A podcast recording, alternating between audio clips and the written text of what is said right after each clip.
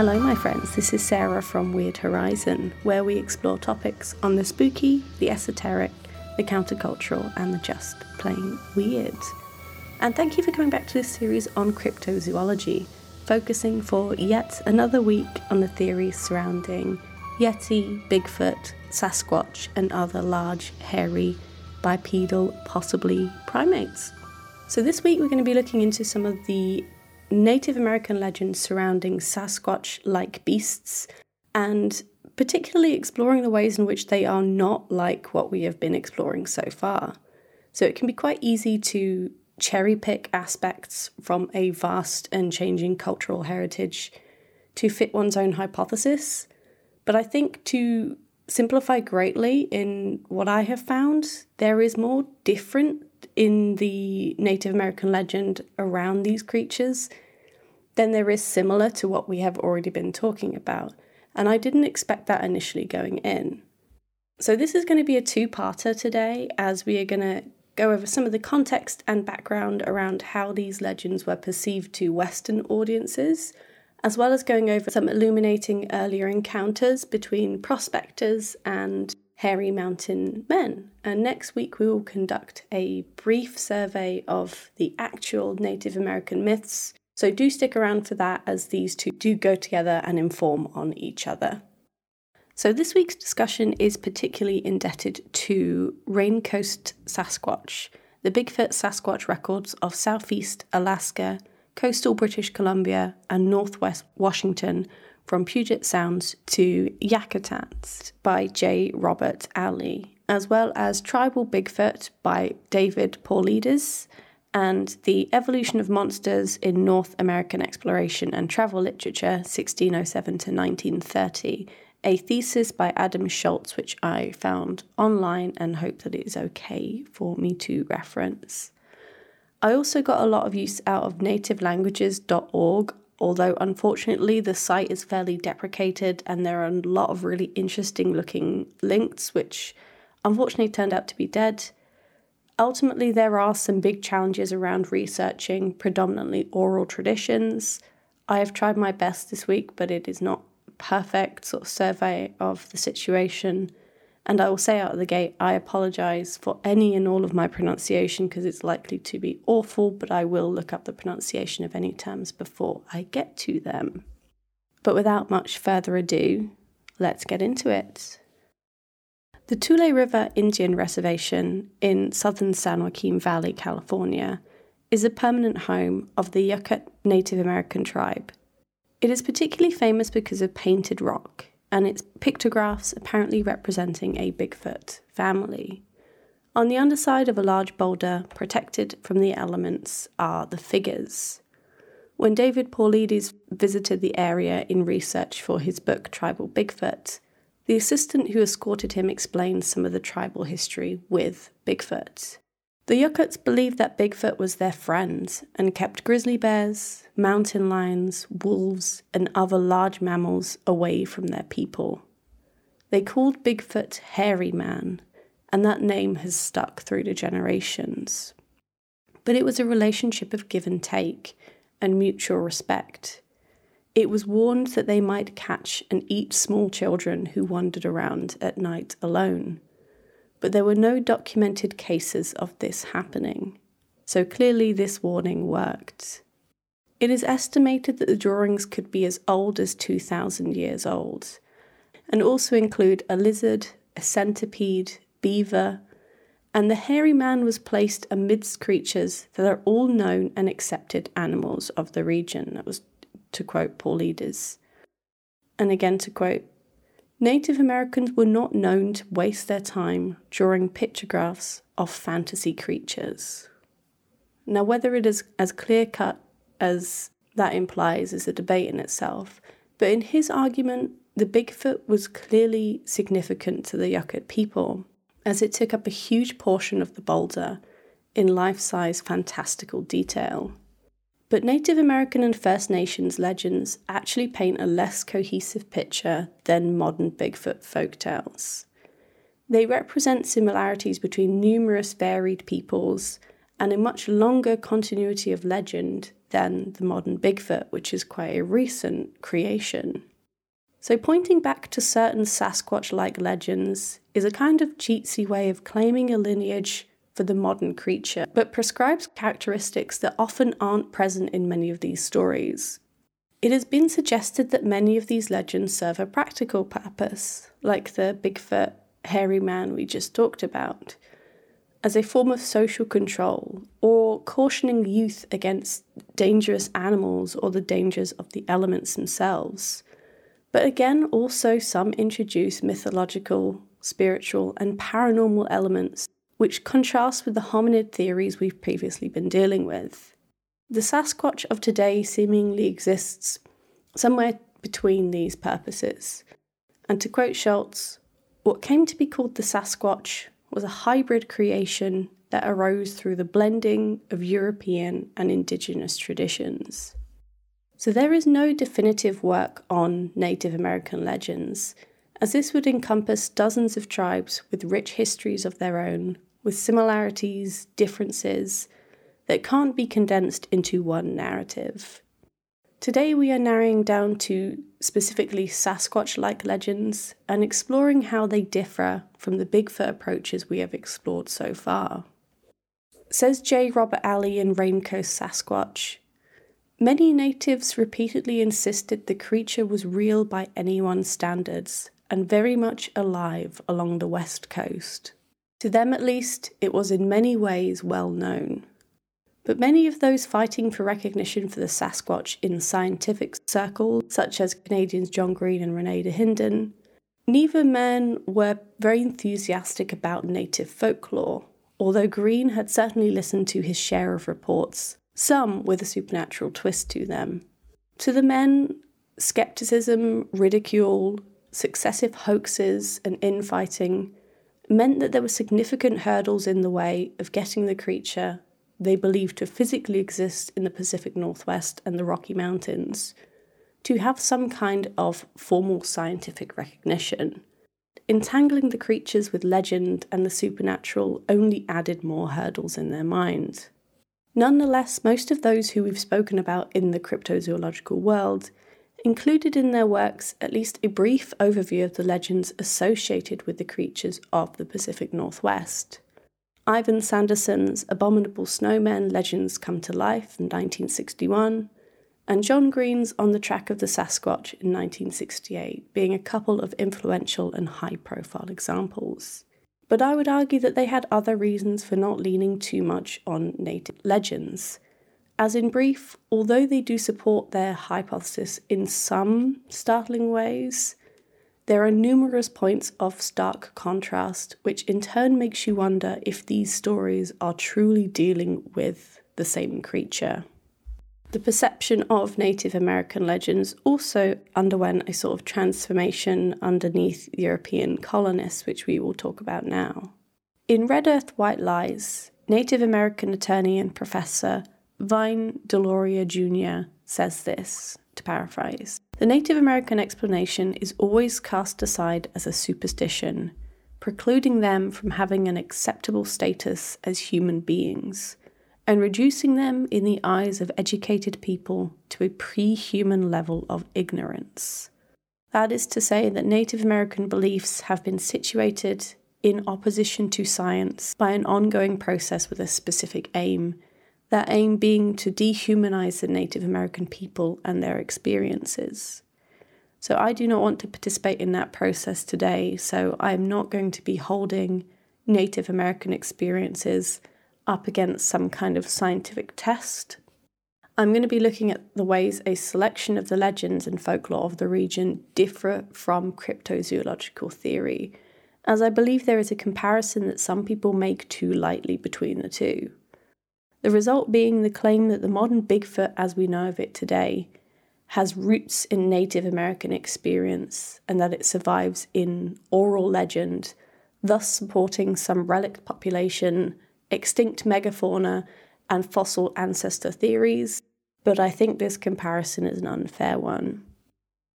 Folklore, native masks and totems by themselves do not in any way prove that there is a scattered population of nocturnal upright apes or fossil men strolling unnoticed through the forests of North America. Yet a mere legend cannot leave tracks of hair, and it doesn't jump easily from one culture to another, native or otherwise. So I think the accounts are simply too varied to really support this hypothesis without some serious cherry picking. But as mentioned, we are going to be cherry picking a little today, as it is just beyond the scope of this podcast to get a true overview of all Sasquatch-like native experiences. But we're going to start today by taking a step back to the early nineteen hundreds, where the earliest written accounts of Sasquatches by non-natives on Western shores are a bridge between native beliefs and a larger body of more recent reports. These accounts not only give us some interesting detail on the Sasquatch legend, but they also outlined a kind of cultural struggle at play between Western prospectors often and their encounters with this seeming beast of nature. As Adam Schultz explains in his thesis, we see the place of the man-like monster shift in European writings as a result of the European Enlightenment. This age of reason saw monsters relegated to folklore or else reconceptualized as ordinary parts of the animal kingdom. It's resulting in a wider cultural gulf between European colonists and North American indigenous peoples than had existed in the first few centuries of contact. So as Schultz argues, it is the same process that relegated European oral traditions of vampires, werewolves, ogres and trolls to folklore, replaced bestiaries with encyclopedias, and laid the foundation for cryptozoology, or the study of hidden animals, in opposition to science. But the earlier accounts we will explore generally afflict explorers and prospectors, heeding the words of their guides and coming across something truly terrifying.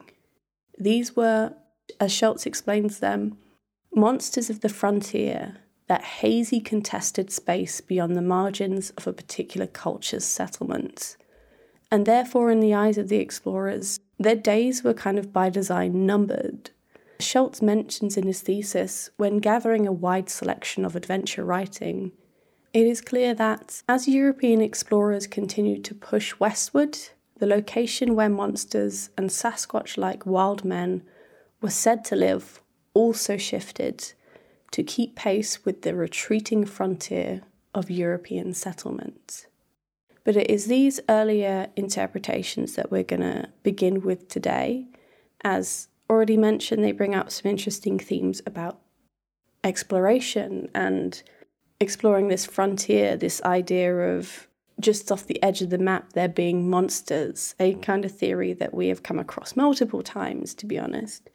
It is a nice justification for continuing exploration, and it can be used as a justification for this sort of colonizing drive. And as mentioned, it's hardly something we haven't come across before. It's the same sort of motivations that many use to seek the Yeti, for example.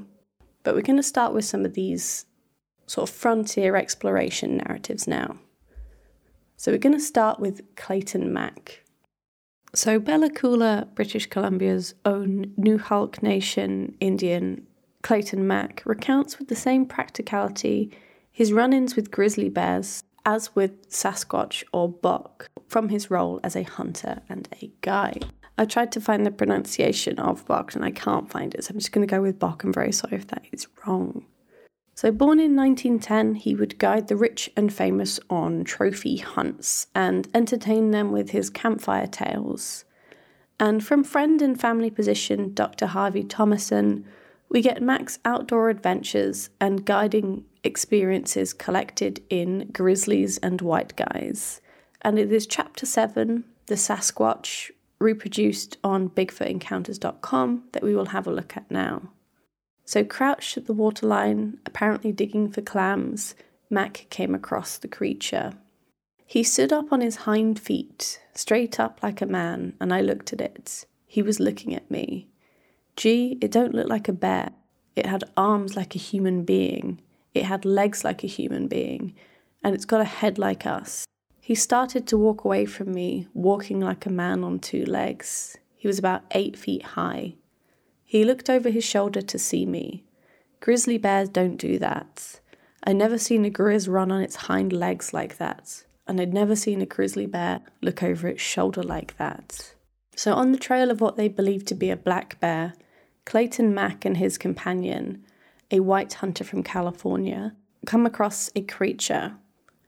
In this case, it was not Mack's cultural knowledge that helped identify the creature when they got close enough to see it for what it really was, but his companions. Clayton, that's not a black bear, that's a Sasquatch. Clayton turned towards him. What do you know about Sasquatches, he says. I come from Northern California. We get them in that country in the big mountains that get snow on them. Those mountains in Northern California, which have glaciers on them. Some people hunt them. But he urged Mac not to shoot, but to observe him through the sights of his gun. The details he describes outline a creature distinctly more man-like than ape-like. Immediately a completely different description than we have so far been exploring through the anomalous primate approach. He describes his mouth, always his, not its, eyes like us, nose like us, but slightly different. He even described him as giving off human-like emotions and body language, with him looking friendly. And as implied, he was sure the person he was looking at was a he. To quote, "One shot would have killed him dead, just like that. I couldn't shoot him. Like if a person stands over there, I shoot him, same thing. No way I can kill him. I just couldn't kill him. I couldn't kill for one million dollars. A Sasquatch looks too much like a man." In every way that Clayton Mack talks about the encounter, it is as a person, and in stark contrast to the animals he is used to hunting. What's more, there is a price associated with hunting one. Again to quote, "My mother told me don't ever shoot a Sasquatch. If you shoot them, you're going to lose your mother or your dad, or else your brother, sister, and all your children will die. It will give you bad luck if you kill them. Leave them, walk away. A lot of Indian people saw them in the old days, when there were many bucks. Nowadays they are dying off, maybe white man's disease. Those left alive are moving north. My brother in Eastern Tribes says they are no more." So could it be that Clayton Mack was negotiating not just this struggle between the faith-based idea of the Sasquatch as a person and the age of reason idea of the creature as a relic hominid, but also the implication that the white man's disease was not only displacing native legends, but potentially killing off the creatures themselves too. But there was one crucial difference in Mack's eyes between the creature and man. The creatures could not make fire. Again, to quote him one final time, "Sometimes I wonder what kind of animal is a Sasquatch. Half man, half animal, I think. Just like a man, but can't make fire, which seems to be all." So we'll move on now to another famous encounter. So a Swedish-Canadian outdoorsman tangled up with a family of Sasquatches while penetrating the vast mountains of coastal British Columbia in the nineteen twenties. Again, this is from Raincoast Sasquatch, which I quote extensively. I could not have made this without that book. So Ostman's story purportedly never faltered, even when questioned at length on different occasions by John Green, Ivan Sanderson, and René Dahinden. He recounts the motivation for the adventure to be exploring abandoned mines in the Toba Inlet area, for which he hired an old Indian as a guide. The guide told stories of the gold brought back from the long-lost mine, of guiding a white man to his goal, who one day took off into the mine and never returned. Rumour was it that he had been killed by a Sasquatch. To quote Ostman, "The Indian said, 'They have hair all over their bodies, but they are not animals. They are people, big people living in the mountains.'" So Ostman replied to his guide that he knew of the legend and fables of mountain giants, but didn't believe them, or didn't believe the creatures existed today. The Indian said, "There may not be many, but they still exist." It should be noted at this point, of course, that the wild man was a long-running staple of European folklore, So the idea of a wild living man-like monster was most likely not a totally new concept to Albert Ostman, and may have had an effect on how he perceived the events to come. But nonetheless, Ostman carried these remarks with him on his solo adventure, detailing his finding of some near-perfect campgrounds and making the necessary preparations to camp there. But it is not long before he starts to see signs of a visitor in the night.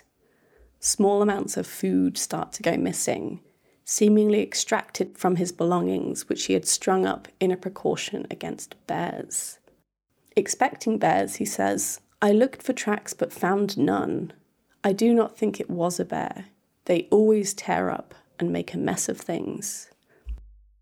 But reluctantly, coming to the conclusion that he is not alone, he prepares to leave camp, and rifle by his side, he prepares to spend one last night there, hoping catch a glimpse of his visitor.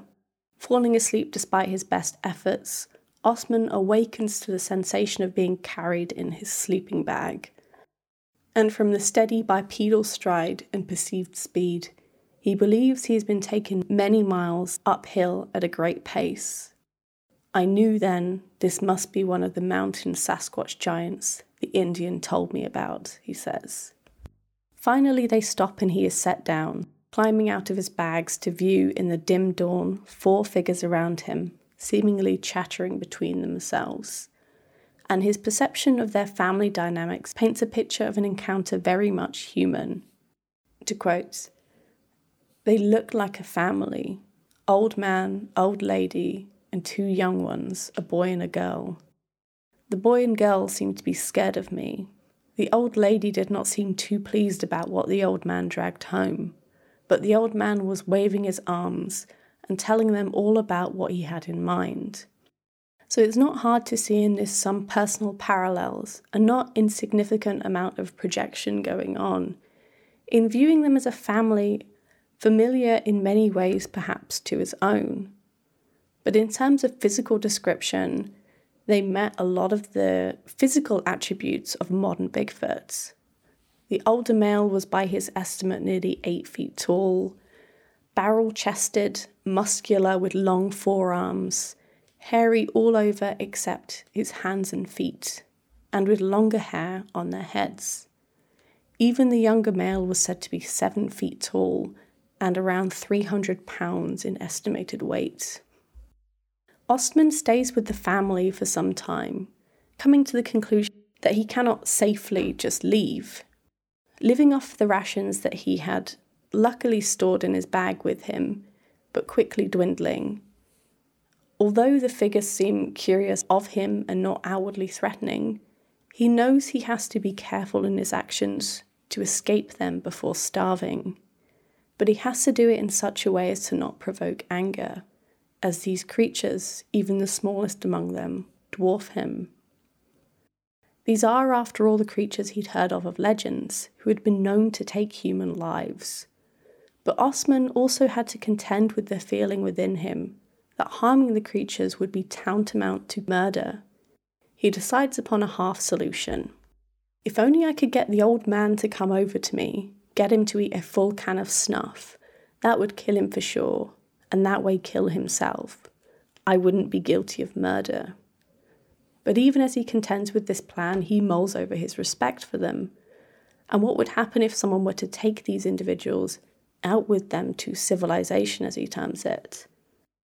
"I don't think we have any right to force our way of life on any people, and I don't think they would like it. The noise and racket in a modern city, they would not like any more than I do." So not only does Ostman view his captors as people, he views them with a mutual respect, and to the point he even sees something of himself in them. He does not view these as creatures. He's not talking about animals here, he's talking about people. But still there is a need for him to escape in order to preserve his own life. Ultimately, Ostman's plan is a messy success, and he manages to escape back to civilization, injuring the two grown wild men, to the point that by his estimation, there may only be two left of the four after their brush with each other. He neglects to mention the nature of his captives to the logging company he finds as first point of contact with the world after his captivity. It would be his last prospecting trip and only brush with the Sasquatch. He would stick to his story for the decades to come, and his descriptions of the creatures themselves, which were at variance with the common impression at the time, have been confirmed over and over again, again from Raincoast Sasquatch. By the time of Ostman's encounter, for many, the attitude towards Sasquatch-like tales was that of quaint interest, but for non-native settlers they were generally viewed as a good-natured jab at the superstition of native folklore. As mentioned, Ostman was grilled by many famed cryptozoologists in an attempt to get to the heart of his story, to perhaps strip some of the human-like characteristics from his experience, as they did not gel with their hypothesis. But Ostman was constant on the details. This was not some wild animal mistaken at a glance, or metaphorically or spiritually perceived as human-like, but the family group interacted with at length and in all ways described as human. The last brief account we will use to illustrate these early accounts that form a bridge between Native American and First Nations folklore and the modern Bigfoot myth is known as the Ape Men of Thomas Bay, named for a feared region of southeast Alaska, Thomas Bay.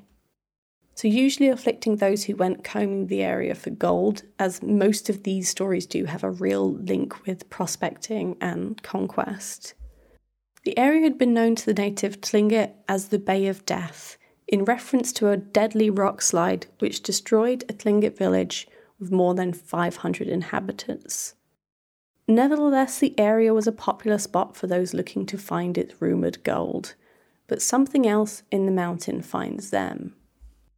Swarming up the ridge towards me from the lake were the most hideous creatures. I couldn't call them anything but devils, as they were neither men nor monkeys, yet looked like both, their bodies covered with coarse hair. Whenever the men would return to the area, they were met with the feeling that they were being watched, that someone or something with a menacing disposition was right behind them at all time, and that there were hundreds of angry eyes watching them. Again, paraphrased from Raincoast Sasquatch. This account is from The Strangest Story Ever Told by prospector Harry Culp, reproduced in Raincoast Sasquatch, and brings up some interesting distinctions in the story of the period. So the use of the term devil and monkey, as noted, most likely had broader associations compared with how we use them today. So it was unlikely, for instance, that the men made much distinction between monkey and ape. We can assume that they were used pretty much synonymously. Hence, the reference to the upright posture was not at a point of contrast to this monkey descriptor, but to support it. We can assume it means simply bipedal and hairy, but there was a compulsion by some to latch onto this monkey-ape descriptor for their own reasons. So devil, similarly, like monster, as we've previously explored in past weeks, has changed in connotation in the passing decades, and particularly often features in reports of man-like creatures and Sasquatch-like creatures.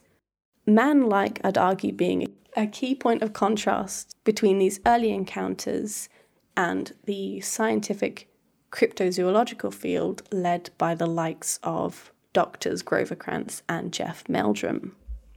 There has kind of been a bit of sleight of hand at play here, in terms of many of the man-like descriptors, many of the things that we perceive as man-like have kind of been co-opted and twisted to form something more ape-like or more animal, and that was not accidental.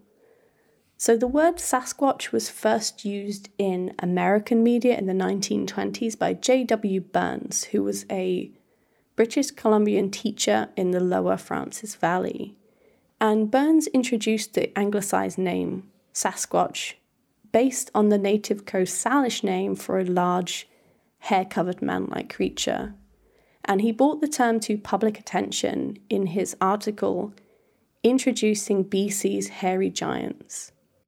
But by then, in nineteen twenty-nine, writing on the creatures had shifted from these personal accounts of genuine alarm and fear in the, in the likes of Ostman's account to sceptical mockery. So when explaining why he struggled to find evidence for the creatures discussed in the article, he points to a Native American excuse probably made up by him: the white man don't believe, he make joke of the Indian. And that honestly says more about his attitude than it does any implied superstition on Native American fronts. So by this point, the point at which Albert Ostman was trying to get people to believe in his ordeal, Sasquatch stories in many ways had become a simple trope, a way to mock indigenous voices, a way to paint Europeans as brave and pioneering, and a scientific point of contrast to the superstitious Native Americans as some perceived it. It has also been shown to highlight a kind of class divide, with belief in the creatures relegated to a low-class attribute. So Burns, for instance, mentions Indian and white trappers in the same breath, indicating to him that belief in this was a weakness he believed afflicted a certain class of non-native as well as Native Americans and First Nation peoples. He also, though, seemed surprised that, to quote him, the Indians are reluctant to talk about Sasquatch with him, even when he describes them as simple-minded and unimaginative folk, in what I think he thinks is a defence against them potentially having made up these stories for Western amusement. There is just so much to unpack in that statement that I, I'm honestly not even going to touch it. What's more, Burns also introduced the world to British Columbia's hairy apes, an ape reference which I hope you'll get the impression when we go through the legends later, appears to be a European settler's twist on some genuine Native American legends that they had come across, and a kind of reshaping them for a particular palette. So Schultz's hypothesis is that it may be linked to the high-profile discovery of the gorilla in the late eighteen sixties, or this being the first time many people had seen one, albeit it was not a living specimen. And much of the world had gone a bit ape crazy, and to see this seeming monster realised as a real animal left people hungry for more of this. It was believed that some of the Sasquatch tales from more recent years may have taken some of this ape fever and prescribed it onto the varied legend. It also, of course, entangled it with some of the really dodgy World War Two-era anthropology, which cryptozoology had to work to disentangle itself from, where some people, like the Carlton Coons of this world, sought to rank human races and justify differing fossil ancestors for some. So some of the legends which situate Sasquatch-like creatures as brothers to Native Americans, and also had a prescribed ape-like twist on it, were rife for exploration and exploitation and just some of the worst racial theories that you can imagine. That was floating around, unfortunately. It's something that you have to mention. But as we'll explore, these creatures in Native American legend are not referenced in relation to man as a fossil ancestor or some kind of genetic cousin to humans, that is sharing some man-like physical appearance, but they are considered in most cases to be people of their own. But whether they are mountain giants, forest wild men, or something spiritually connected to man varies. So native ethnographer Gail Hypine lists more than two hundred different names for Sasquatch-like creatures among native North American tribes.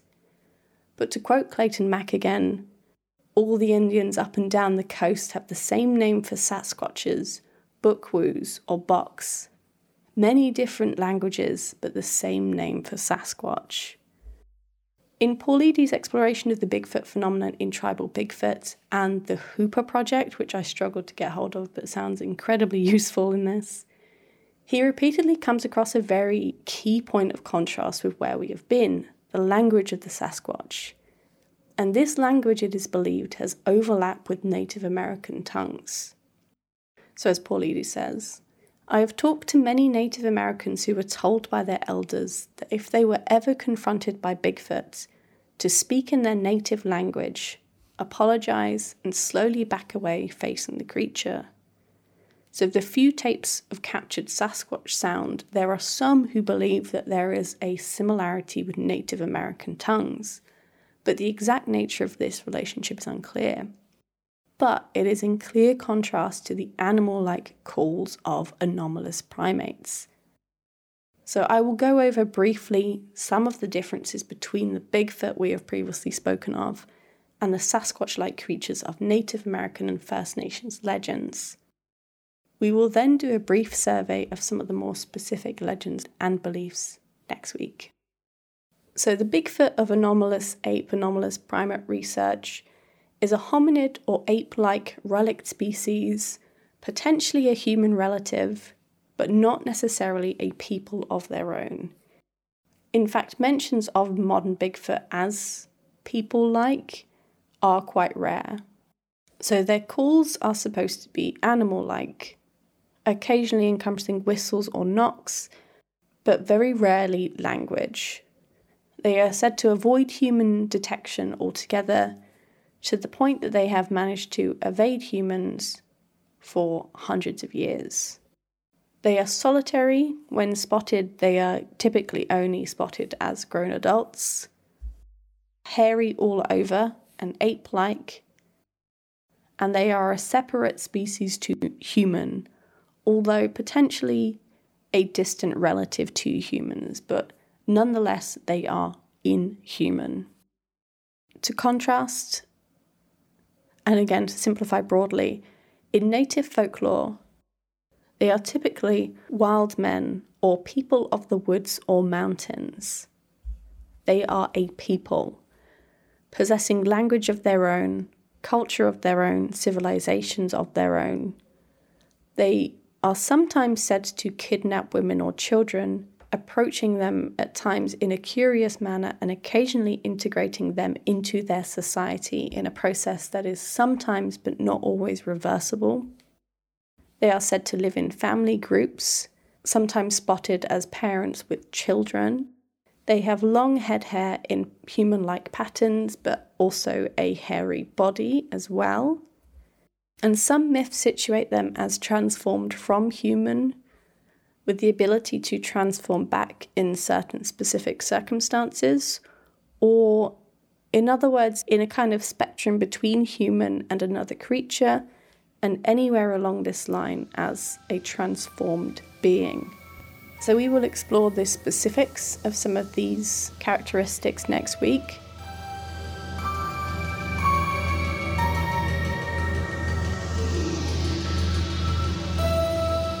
So rather naively, I thought I might be able to do this in one part. I don't know what was going through my brain. I've already had to delay this episode as it was just not where I wanted it to be in terms of research. And honestly, I should have taken that for the warning that it was. But I will be back next week with a survey of the actual Native American legend, or some of them, as as you will be aware, the task of a, a true overview of all Sasquatch-like legend is beyond the scope of one podcast, but I have done my best to find credible sources on some illuminating legends that I'm sure will, you'll enjoy and that help to highlight this stark contrast between modern Bigfoot lore and native Sasquatch legends. In the meantime, you can find me wherever you enjoy your podcast, and you can chat with me on Twitter as Weird Horizon and on Instagram as Weird Horizon Podcast, and search Weird Horizon Podcast on YouTube for episodes there. Also, I will hopefully see you next week, but for now, bye!